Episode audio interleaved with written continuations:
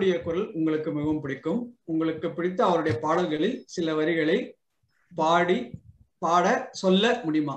ஏன் பாட சொல்ல முடியுமான்னா என்ன பாட சொன்னா கூட நான் பேசாம தான் இருக்கும் அதனால இது மாதிரியும் போட்டிருக்கேன் நன்றி சாய் கோவிந்தன். எனக்கு பிடித்த பாடகி பி. சுஷிலா அவர்கள். பி. சுஷிலாவின் குரல் சரோஜா தேவியின் முகபாவத்தில் ஒலிக்கும் பொழுது அதை பார்த்து கொண்டே இருப்பது எனக்கு மிக மிக ஆசையானது. முக்கியமான ஒரு சில பாடல்களை மட்டும் கூறுகிறேன்.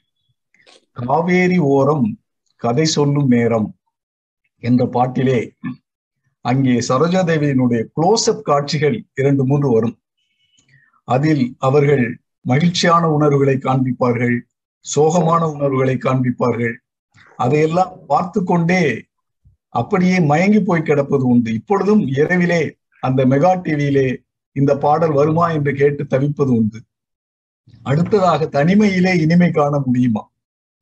நள்ளிரவினிலே தனிமையிலே தனிமையிலே இனிமை காண முடியுமா? நள்ளிரவினிலே சூரியனும் தெரியுமா? தனிமையிலே இனிமை காண முடியுமா? என்று ஜெமினி கணேசன் அவர்கள் ஆரம்பிக்க சரோஜாதி அவர்கள் தொடர்ந்து அந்த பாடு முழுவதையும் காண் பாடி இங்கும் அங்குமாக நடந்து அவர்கள் நடை அழகு அவர்களுடைய முகபாவ அழகு என்று கேட்டு கேட்டு ரசித்த பாடல் அது. நன்றி. Super sir. சான்ஸே இல்ல. நீங்க வந்து சரோஜாதேவி ரசிச்சீங்களா? பி சுசிலா ரசிச்சீங்களா எனக்கு இப்ப ஒரு சின்ன டவுட் இருக்கு. எங்களுக்கு டவுட் இல்ல. நான் ரசிச்சேன். இந்த இதை வந்து நான். கண்டிப்பா ரசிச்சோம். சோ பத்து வருடங்கள் உலகத்தில் என்னென்ன மாறுதல்கள் வரும்னு நீங்க எதிர்பார்க்கறீங்க சார்? சாய் கோவிந்தா இன்னும் பத்து வருடங்களில் உலகில் என்னென்ன மாறுதல்கள் வரும் என்று நான் எதிர்பார்க்கிறேன். அநேகமா நம்ம தலையிலேயே ஒரு சிப்பு வச்சு அந்த சிப்பு மூலமாவே நம்ம வந்து நம்மளுடைய ஃபீலிங்ஸ மத்தவங்க ஃபீலிங்ஸ எல்லாத்தையும் கண்ட்ரோல் பண்ணக்கூடிய ஒரு சயின்டிபிக் அட்வான்ஸ்மெண்ட் வந்துரும்னு நினைக்கிறேன். இப்பவே வந்து எவ்வளவு பேர் சொல்றாங்க நம்ம பழைய காலத்து சித்தர்கள் வந்து தங்களுடைய மனதை அடக்கி அதன் மூலமாவே பல விஷயங்களை பார்த்தாங்க அப்படிங்கறதெல்லாம் சொல்லியிருக்காங்க. சோ அந்த மாதிரி ஒரு சக்தி நமக்குள்ள இருக்கு. பட் அந்த சக்தியை வந்து இப்ப நம்ம மனசுக்குள்ள போய் தேடுறதுக்கு பதிலா வெளியவே விஞ்ஞானத்தின் மூலமாக அதை உள்ளே வைத்து தெரிய வைக்கக்கூடிய ஒரு சக்தி வந்துடும் நினைக்கிறேன். இப்ப நான் சின்ன பிள்ளையில இருந்தே உலகம் ஃபுல்லா சுத்தணுங்கிற ஆசை இருந்துச்சு. அதெல்லாம் வந்து பின்னால எப்படியோ நடந்துருச்சு. நம்ம தீவிரமா நினைக்கிறது வந்து எப்படி நடக்கிறதுங்கிறதுக்கு அது ஒரு உதாரணமா எடுத்துக்கலாம்.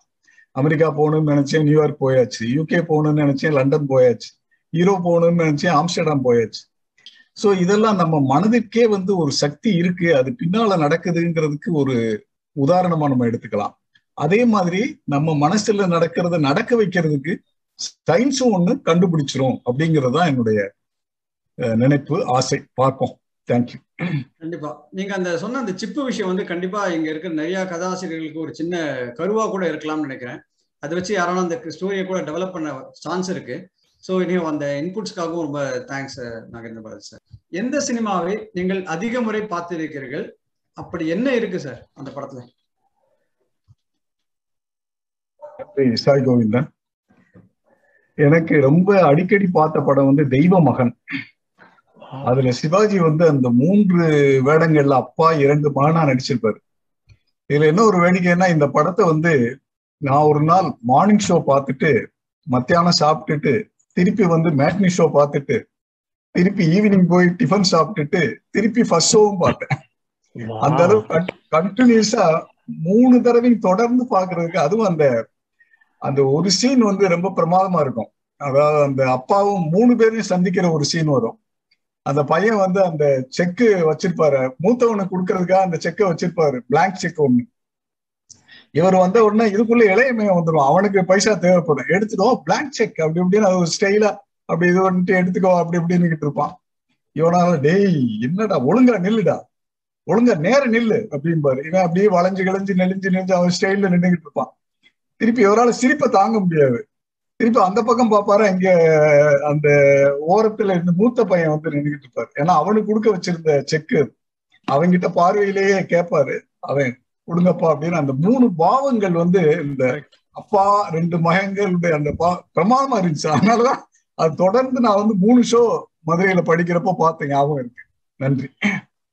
சார் எப்படி சார் கரெக்டா இந்த மாதிரி ஆட்களை பிடிச்சி கேள்வி கேக்குறீங்க இந்த மாதிரி அதுதான் சார் அதான் சொல்றேன். இது வந்து சர்ப்ரைஸ் சார். இதுதான் உண்மையாவே இந்த ப்ரோக்ராம் சார் எனக்கு தெரிஞ்ச என்னுடைய ஸ்டூடெண்ட் பல பேர் நிறைய முறை சினிமா பாக்குறவன் என்கிட்டயே வந்து சொல்றான் ஆனா யாரும் இந்த மாதிரி வந்து முதல் நாள் ஆரம்பிச்சு மறுநாள் ஃபர்ஸ்ட் ஷோ வரைக்கும் தொடர்ந்து பார்த்தது it's a great record Nagendra பாரு நல்லவே சார் நீங்க நவராத்திரி பாக்கல இல்லன்னா ஒன்பது நாள் தொடர்ந்து பாத்திருப்பீங்க சிவாஜி படம்.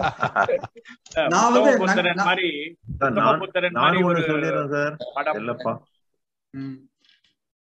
சார். சார் நீங்க தான். வாங்கினீங்களா சார்? இல்ல ஒரே டிக்கெட்லயே போயிட்டீங்களா நாகேந்திர பாபு ஒரு ஒரு தடவை போயிட்டு சாப்பிட்டுட்டு வந்து வேற டிக்கெட் தான்.